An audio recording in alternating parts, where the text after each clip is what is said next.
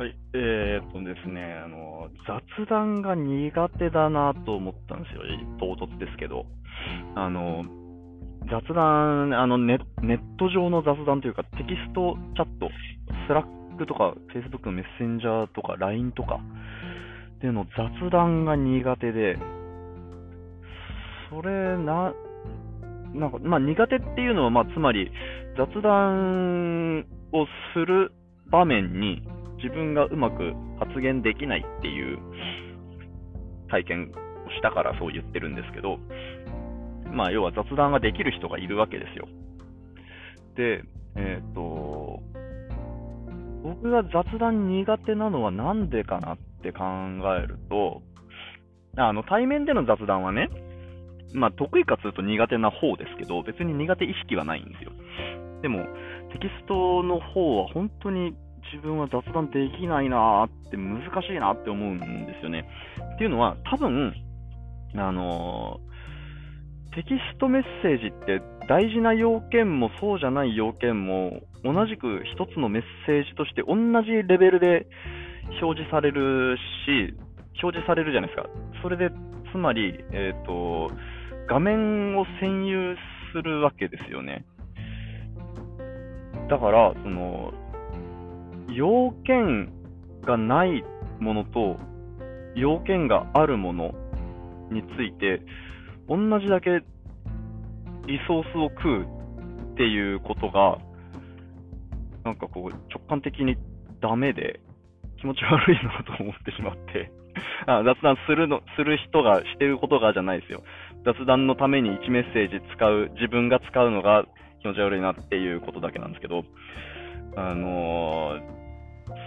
そう。だから雑談を何か何往復もしてしまうと、後から見たときに、その要件があることなのかないことなのかっていうのが、全くわかんないですよね。あのうん、なん、なんて言うんだろうな、その、わかるかな？わかりますかね？これね。なんかその、1メッセージ埋まるのが、その、他愛もない自分のこの発言のために、みんなの、みんなの貴重なこの画面の領域を、とか、えっと、通知が飛んでそれを見る瞬間を、とか、後から見返す時のこの、このスクロール幅を消費する、そこを占有するっていうことになんか苦手意識があるんですよね。だからその、例えば Slackみたいな、そのメッセージごとにスレッドが分かれていて、もう、もうそのスレッドの流れは雑談にしか使わないぞっていうのが、